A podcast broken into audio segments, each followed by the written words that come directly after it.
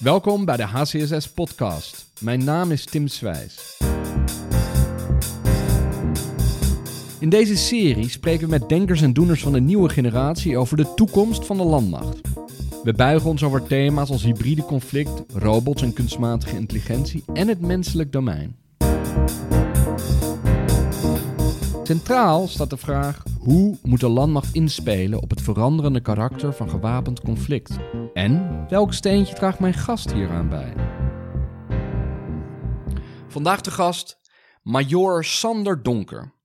Sander werkt bij de afdeling Strategie en Plannen en heeft bijgedragen aan de nieuwe visie van de landmacht. Sander, welkom. Dankjewel. Ja. Sander, we liepen hier net de trap op bij HCSS en jij vertelde me dat je eigenlijk uit een rood nest komt. Wat ik heel grappig vond, want dat is niet per se een voor de hand liggende combinatie. Dat je een, eh, een officier bij de landmacht bent en uit een rood nest komt. Eh, dat klopt, ja. Het is ook best bijzonder uh, dat ik inderdaad een militair ben geworden. Vrij uh, socialistisch ge uh, georiënteerde familie. Maar nou, nee, ik denk, ik kom natuurlijk uit een andere tijd. Ik denk dat er inmiddels wel veel veranderd is. Um, ja, dus ook voor mij. Ik heb dat, dat gevoel had ik helemaal niet zo. En ik wou avontuur. Nou, dan ga je, ga je, weg. Ga je het leger in. Ja. ja. Nou, en ik heb ook het idee dat de laatste ja, bijna 20 jaar, misschien na 9-11, na 2001, de perceptie van in elk geval de militair heel erg veranderd is. Heb nou, jij dat ook? Ja, als ik kijk naar mijn eigen thuisfront. Hè, die waren natuurlijk uit de tijd van het gebroken geweertje, tijd van uh, de bom, protesteren tegen de bom, uh, vooral uh, de dienst ontwijken. Mm. En sindsdien zijn we overgegaan naar een beroepsleger, zijn we overgegaan naar vredesmissies, expeditionaire missies. Um, ja, dat is een heel andere situatie. En ik merk dat bij mijn uh, ouders ook, vooral thuis, uh, heel veel waardering over uh, de militair van nu. Ik denk dat het in veel huizen zo is. Kijk. Ja. Hey, Sanna, iets, iets over je achtergrond. Um, kun, kun, je iets vertellen? Je bent in Afghanistan geweest meerdere keren? ik ben één keer in Afghanistan geweest, twee keer in Irak. Ja. ik heb eigenlijk een hele operationele carrière tot nu toe. Um, ik ben... ik zie luchtmobiel. Luchtmobiel ben ik geweest. gepanzerde infanterie. pelotonscommandant geweest, kompiescommandant hoofdoperatie bij een bataljon. Uh, ik heb ook op het Land Training Center gewerkt. Uh, lesgeven is dat. En uh, je hebt vooral wat je hebt geleerd overdragen. Heel leuk. Um, en, en nu werk ik ja. bij um, de afdeling strategie en plannen in Utrecht. En dat is eigenlijk een beetje de, de denktank van klas. Jij, jij werkt ook bij een denktank? Ja, zo, ja zo, zo, zo, zolang we dat mogen noemen. Mooi zo. Ja. Hey, en wat doe je daar nu precies? Uh, je was bezig met het operationeel kader, Ja, het is, uh, is, heel verschillend. Um, aan de ene kant zijn we gewoon bezig met, met projecten. Um, proberen nou, kleding te regelen, nieuwe wapens te regelen. Mee te werken aan grote projecten die hier in Den Haag lopen. Mm -hmm. um, en voor de rest zijn we ook bezig inderdaad met het schrijven van nieuwe concepten van eigenlijk hoe zien we de landmacht voor de komende 10, 15 jaar. En, uh, want het is heel belangrijk natuurlijk om vooruit te kijken. Want dan weet je ook namelijk wat je nu in werking wil zetten aan ontwikkeling, aan kennisproductie, maar ook aan gewoon spullen die we willen hebben. Hmm. Als je kijkt naar een soort van die veranderende conflictomgeving, nu, morgen, overmorgen, je noemt ja. zelf de komende 15, zelfs 15 jaar. Ja. Wat zijn voor jou dan hele belangrijke elementen daarin? Nou, er zijn wel een aantal dingen aan het veranderen, denk ik. We hebben de afgelopen twintig jaar hebben we vooral besteed aan expeditionaire missies. Um, maar eigenlijk zien we dat vooral China en ook Rusland, die zijn wel bepaalde kant aan het opgaan. En wat zien we dan? We zien uh, veel meer uh, uh, cyber. We zien lange afstandsraketten en de mogelijkheden daartoe. We zien de komst van nieuwe technologieën, zoals artificial intelligence. En daar zitten toch wel dingen in um, die denk ik wel de komende 10, 15 jaar gaan vormen hoe wij de landmacht uh, moeten gaan inrichten. En waar ook andere landen, andere bondgenoten binnen de NAVO naartoe gaan. Je noemt de Chinezen en, uh, de, Chinezen en de Russen. um, je kunt ook de Amerikanen noemen. Um, als, ik kijk naar, als, als ik kijk naar soort van belangrijke ontwikkelingen, is het soort van comprimeren van de verschillende niveaus van oorlogvoering. Daar praten we al een tijd over. Um, maar de laatste twee jaar zien we ook een concept opkomen dat wordt genoemd multi-domain warfare. Ja. Is dat ook iets dat jij ziet en in, in welke zin is dat, uh, is dat belangrijk? Nou, multi-domain operations is uh, vooral belangrijk omdat we daar praten over stand-off. Eigenlijk een soort power projection. Hè? Hoe, hoe kan ik eigenlijk jou slaan terwijl jij mij niet kan slaan omdat ik mezelf heel erg goed bescherm? Uh, en dat over hele lange afstanden. Um, en dat kan dus met een cyberwapen, wat natuurlijk helemaal niet gebonden is aan afstanden. Maar dat kan ook met lange afstandsraketten. Um, en eigenlijk creëren ze daarmee een soort van bubbel. Jij kan niet in die bubbel komen, maar zij kunnen met die bubbel, binnen die bubbel, kunnen ze jou, jou wel slaan. En daarmee kun je uh, machtspolitiek bedrijven. En, dat, en, dat, zien we heel erg sterk gebeuren bij Rusland en China. Maar nu heb je het heel erg voor A2AD, right? Maar het, het ging mij om, om, om, dat concept van uh, multidomein oorlogsvoering, multidomein operaties. Ja, en multidomein wil eigenlijk zeggen dat um, hè, als landmacht alleen win je het niet meer. Je hebt ook lucht nodig, je hebt zee nodig, je hebt space nodig, cyberspace. En al die domeinen samen, die vormen, um, die, die moeten samen tot een bepaald effect worden gebracht. En dat is multidomein. En space en cyber zijn er natuurlijk bijgekomen, maar in zekere zin is dat ook weer niet zo anders dan hoe oorlog pakweg 80 jaar geleden gevoerd werd. Dus wat is er dan nu kwalitatief verschillend ten opzichte nou, van vroeger? wat, de Amerikanen gingen vroeger uit, en daarmee hebben ze ook natuurlijk de Golfoorlog gewonnen, van de Air-Land Battle. Uh, en er werd er opeenvolgend werden er een aantal zaken geregeld. Bijvoorbeeld uh, luchtoverwicht. We mm. creëerden eerst luchtoverwicht en daarna konden de grondtroepen konden makkelijk verplaatsen. Ja. Uh, tegenwoordig kan dat niet meer. Je kan niet, hè, je kan plaatselijk en tijdelijk kun je zo'n bubbel, zo'n A2-AD-bubbel, kun je doorbreken. Um, maar um, uh, omdat de, de, afstanden veel groter worden waarover ze kunnen gaan slaan, kan in één keer vanuit een heel ander theater kun je alsnog worden geraakt. Mm -hmm. Dus het is niet meer dat hele volk tijdelijk is er vanaf. Het is nu continu. Continu en gelijktijdig. Um, dus je windows of superioriteit, zoals ze dat noemen? Ja, die, die zijn heel erg klein geworden. Um, en uh, wat ook een uh, groot verschil is, is dat we tegenwoordig uh, techniek aan het ontwikkelen zijn die het te managen maken. De air-land battle zoals die vroeger was, daar waren heel veel deconflictie zat daar natuurlijk in. Want he, als je met grote formaties gaat vechten, um, he, dan zijn er ook heel veel factoren van invloed die allemaal invloed hebben op die operatie. Mm -hmm. dus dat werd heel strak geregisseerd en heel ja. strak gecontroleerd. Ja. Um, in de toekomst kun je je voorstellen dat met drones, um, met uh, vliegtuigen, maar ook vanuit cyber, vanuit allerlei hoeken en gaten kunnen onderdelen in dat luchtruim en op dat gevechtsveld aanwezig zijn en een invloed op hebben. Wat die... voor, een, voor een normaal mens eigenlijk niet meer te managen is. En daarvoor heb je bijvoorbeeld artificial intelligence nodig om dat in de toekomst te gaan managen. He, met, een, met hyper-aware, hyper-crowded, uh, hyper-fast. En dat zijn wel een beetje de buzzwords op dit moment die een klein beetje kunnen voorspellen hoe het er in 2035 eruit gaat zien. Oké, maar dan heel, en hoe, in, hoe, in, in welke zin is multidomein anders dan wat we, wat we joint noemen? Um, nou, cyber en cyberspace is er sowieso bij. Um, hè, dat zijn twee nieuwe, hè, vooral space is iets wat Amerika op dit moment, hè, misschien heb je Trump wel gehoord met zijn uh, space soldiers. Dat, is, dat zijn ze echt aan het ontwikkelen. En dat is wel een nieuw domein wat daarbij komt. Ja, dat zijn nieuwe domeinen. Maar ik denk ook dat, dat multidomein eigenlijk, en ook als ik je goed beluister, gaat om het soort van uh, naadloos integreren van verschillende acties binnen die verschillende domeinen. Exact, ja. En die kunnen vanuit allerlei hoeken en gaten komen. En hè, wat we voorheen hadden was een heel georganiseerd gevechtsveld hè, binnen een hiërarchische lijn. Mm hè, je beschikte als brigade over je eigen vuursteun. Mm -hmm. Maar waar ze in de toekomst naartoe worden met multidomein is eigenlijk de beste sensor naar de beste shooter brengen, ongeacht waar die shooter zich bevindt. Kan dus ook uit een heel ander theater komen. Okay. Um, en, en dat is de grote uitdaging um, van nu. Hoe gaan we dat, hoe gaan we dat managen? Ja. Hoe gaan we die grote afstanden managen? Hoe gaan we die enorme informatieoverload managen? Nou, en dat, en dat kan niet meer zonder artificial intelligence of uh, andersoortige systemen. Oké, okay, laten we even kijken naar je. Je schrijft een operationeel kader van de landmacht. Uh, dat, mede, uh, ja, mede. Je, ja. je draagt bij. Ja, ja. ja. dat neem ik aan vormt ook een input voor de Defensienota uit 2020, die een visie gaat neerzetten op Defensie 2035. Klopt dat? Ja, het is iets uh, ingewikkelder verlopen hoor. Want uh, we zijn begonnen inderdaad hè, met, een, met een operationeel kader, omdat wij wel zagen van hey, we hebben iets overkoepelends nodig als landmacht. Um, om te kijken van waar gaat het operationeel naartoe. Nou, mm -hmm. uh, Celas, commandant de landse die heeft aangegeven van nou, hij wil eerst een wat algemenere tijdlozere visie schrijven. Dus we zijn toen begonnen hè, met het schrijven van de visie. Ja. Hè, misschien wel bekend bij uh, luisteraars. Um, Veiligheid is vooruitzien. Dat is hem, ja. En um, hè, daarin staan natuurlijk een aantal ontwikkellijnen. Mm -hmm. Um, en nu zijn we aan het kijken eigenlijk hoe we die ontwikkellijnen wat concreter kunnen maken. En daarvoor hebben we uh, ook een document uh, opgesteld, uh, wat ook richting de defensienota mogelijk van invloed kan zijn. Vraag even, de vier ontwikkellijnen, die moeten we nog even, die, die moeten we even bijhalen. Dat zijn? De vier ontwikkellijnen zijn het vergroten van het adaptief vermogen.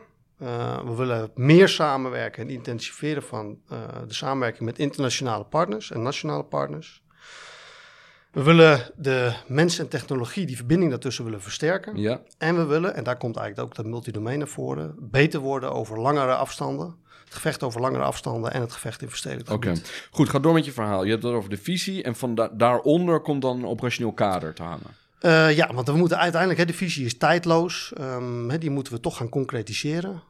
Ja, en dan is het dus zaak, waar willen we in gaan investeren de komende jaren? Nou, daarvoor zijn ook wel tussendocumenten verschenen inmiddels. Ehm, eh, zijn we in gesprek met eh, de mensen die op dit moment ook de defensienota gaan schrijven. Eh, dat zijn alle, alle opkozen hoor, dus niet alleen maar de landmacht. Mhm. Ehm, en op die manier proberen we eigenlijk die vier ontwikkelijnen die ik net heb opgenoemd, proberen we verder te concretiseren. Oké, kun jij ons ehm, drie thema's noemen daarbinnen die, die met name jou of jullie aandacht hebben? Nou, is vooral informatiegestuurd optreden, maar ook vuurversterking op land. En we willen toe naar een flex force concept. Oké, nou la- laten we eens even één voor één nemen. Informatiegestuurd optreden. Deze, Ja. deze term ken ik al jaren, maar wat, wat betekent dat precies hier? Nou, misschien mooi om dat even in dat eh, multidomein te plaatsen. Als wij de beste sensor naar de beste shooter willen brengen, moeten we ook gewoon zorgen dat ze met elkaar kunnen praten. En daarvoor heb je een netwerk nodig. Hè, en dat netwerk, dat wordt in de toekomst misschien wel een, een, een, een, ja, een mission critical asset, om het maar in het Engels uit te drukken. Ehm, eh, want dat netwerk, daar gaat wel een hoop van afhangen. En, eh, hè, dat, maar dat netwerk is meer dan alleen maar de beste sensor naar de beste shooter. Het is ook zorgen dat je je, je ondersteuning eh, qua logistiek, qua onderhoud zo goed mogelijk kunnen regelen. Je kan je voorstellen dat in de toekomst een gerobotiseerde auto een zelf een status-update geeft van zijn eigen systemen. Dat stuurt naar een, een logistiek centrum om uiteindelijk daar weer een bepaalde eh onderhoudscyclus op, op een cycle, of, eh, het cycle Ja. op gang te brengen. Ja, maar eh, hier leg je heel erg het accent op techniek, maar ik neem aan dat het ook allemaal menselijke implicaties heeft. En ook voor de militairen Ja, zelf, hoe je is- moet opereren, hoe je met elkaar, hoe je bevelvoering moet doen. Ja, hè, ik denk ehm, dat, hè, dat wat ik net zei, we- ik denk dat we goed kunnen voorstellen als je bijvoorbeeld een, eh, misschien hebben mensen dat wel gezien, een keer zo'n wedstrijd met van die drones. Dat je drones gaat laten zien dat heel snel vliegen. Ja. Dat gaat super, super snel. Nou, stel je dan voor een hele zwerm van die dingen. En stel je dan voor eh, over honderden kilometers. Ehm, met ook nog raketten die rondvliegen, met ook nog eh, vliegtuigen die rondvliegen, eh gerobotiseerde auto's die over de grond rijden. En heb je denk ik een beetje een beeld van hoe het er in 2035 mogelijk uit zou kunnen zien. Nou, om dat allemaal te kunnen managen, heb je dus een netwerk nodig. Hè? Je moet een gezamenlijk beeld kunnen creëren. Hè? Nou, ja, het liefst eh, 3D, eh, hè, waarop dat allemaal in synergie met elkaar verloopt. Ehm, nou, en dat, en dat is vreselijk ingewikkeld. En, maar het eerste wat we daarvoor nodig hebben is überhaupt het creëren van zo'n netwerk. Dat je met elkaar kan praten, dat je data kan verwerken, ehm, dat je die data ook kan analyseren. Misschien wel behulp met algoritmes en eh, artificial intelligence. Ja, daar zijn we nog echt aan de kinderschoenen. Hmm. Oké, tweede is, je had het over meer stand-off capaciteit. Ja, Wat, be- ik bedoel, wat betekent dat precies? Waar, waar nou, gaat dat het is de vraag of wij als landmacht, als Nederland, dat zelf moeten hebben. Of dat we dat gaan doen slim met de samenwerking met internationale partners. Hè? Ehm, Nederland is te klein om bijvoorbeeld in al die domeinen van eh multi-domain operations zeg maar, een effect te kunnen brengen. Hè? Bijvoorbeeld space, maar, daar moet je echt een hele grote partner zoals Amerika voor hebben. Maar ook Duitsland gaat fors investeren. Ehm, en eigenlijk wat de Amerikanen aan het doen zijn, die zijn van hun, ja, de hele sterke brigades, die waren heel erg nuttig in de Air-Land Battle, die waren heel erg nuttig tijdens expeditionaire missies. Mhm. Maar die zijn veel minder nuttig als het gaat om stand-off capaciteit. Grote raketsystemen die over veel langere afstanden eh, kunnen schieten. Want dan is je planningshorizon groter, de, je, theater waarin je opereert is groter. Dus Amerikanen die gaan veel meer terug naar divisies, naar core, theater, Ja. eh, middelen die het gevecht gaan ondersteunen. Maar En- kijk, je, je ja. hebt stand-off en je hebt stand-off. Want Ja. ik bedoel, je, je, je kan het over ICBM's hebben, right? Ja. Maar als je kijkt naar de oorlog in Oost-Oekraïne... is volgens mij een van de lessen die daar in elk geval uit getrokken worden... is dat eh, ouderwetse artillerie... die over enkele kilometers tot tientallen kilometers kan schieten... ook een asset kunnen zijn. Jazeker, ja. En eigenlijk wat, ehm, hè, wat de Amerikanen zeggen is, ehm, dat verdwijnt niet. Alleen het eerste wat je moet doen is die A2AD-bubbel doorbreken. Je moet eerst zorgen dat je er überhaupt kan komen met dat soort systemen. Ja. En als je daar dan bent, dan kun je met diezelfde systemen een effect brengen. En mind you, eh, ook de artillerie gaat over 70, 80, 90 kilometer kunnen schieten in de toekomst. En dat noemen we ook stand-off dan. En dat is ook stand-up. En als we kijken dus naar dat operationeel kader en een van Ja. de thema's die je benoemt, die stand-off capaciteit hebt, moeten we dan daaraan denken? Eh, dat is een onderdeel daarvan, ja. Eh, het is wel de vraag of wij daar zelf in gaan investeren. Ik heb wel begrepen, er staat inmiddels wel weer plannen voor het terugbrengen van raketartillerie. Maar welke raketartillerie is dat dan? En, en je moet het ook zo zien, het is altijd gekoppeld aan een sensor in de, in de diepte. Hmm, Want ik moet het wel kunnen zien wat ik ga uitschakelen. right. Dus Ehm, dat heeft beteken, ja. implicaties wat voor special forces? Special Forces, dat heeft eh, voor, eh, voor drones, opereren, voor ja. eh, loitering ammunition, voor nou ja, heel veel ontwikkelingen die eigenlijk jou kunnen laten zien over een grote afstand, die jou kunnen laten slaan over een grote afstand en het netwerk, dat informatie stuurt optreden, wat het met elkaar verbindt. Ja. Oké, tot, tot het derde thema, het, het, het flex force Ja, concept. ja. Leg uit. Nou, eh, eh, even helemaal los van de, van de tactiek, eh, zitten we gewoon met demografische ontwikkelingen. Er komen steeds minder schoolverlaters. Dus wij moeten als landmacht, moeten wij veel slimmer onze landmacht inrichten. En dat betekent dat wij als beroepsleger niet per se een heel groot beroepsleger moeten willen zijn. Ehm, hè, dus niet meer terug naar die grote legers die we hadden in de Koude Oorlog. Ik geloof Hmm. dat Nederland ooit een keertje duizend tanks heeft gehad. Hmm. Nou, dat is een Dat gaat, abnormaal groot aantal. dat gaat niet meer gebeuren. Dat gaat niet meer gebeuren. Ehm, maar we willen wel in tijden van crisis kunnen opschalen. Ehm, en hoe gaan we dat dan doen? En dat, ook dat staat nog in de kinderschoenen.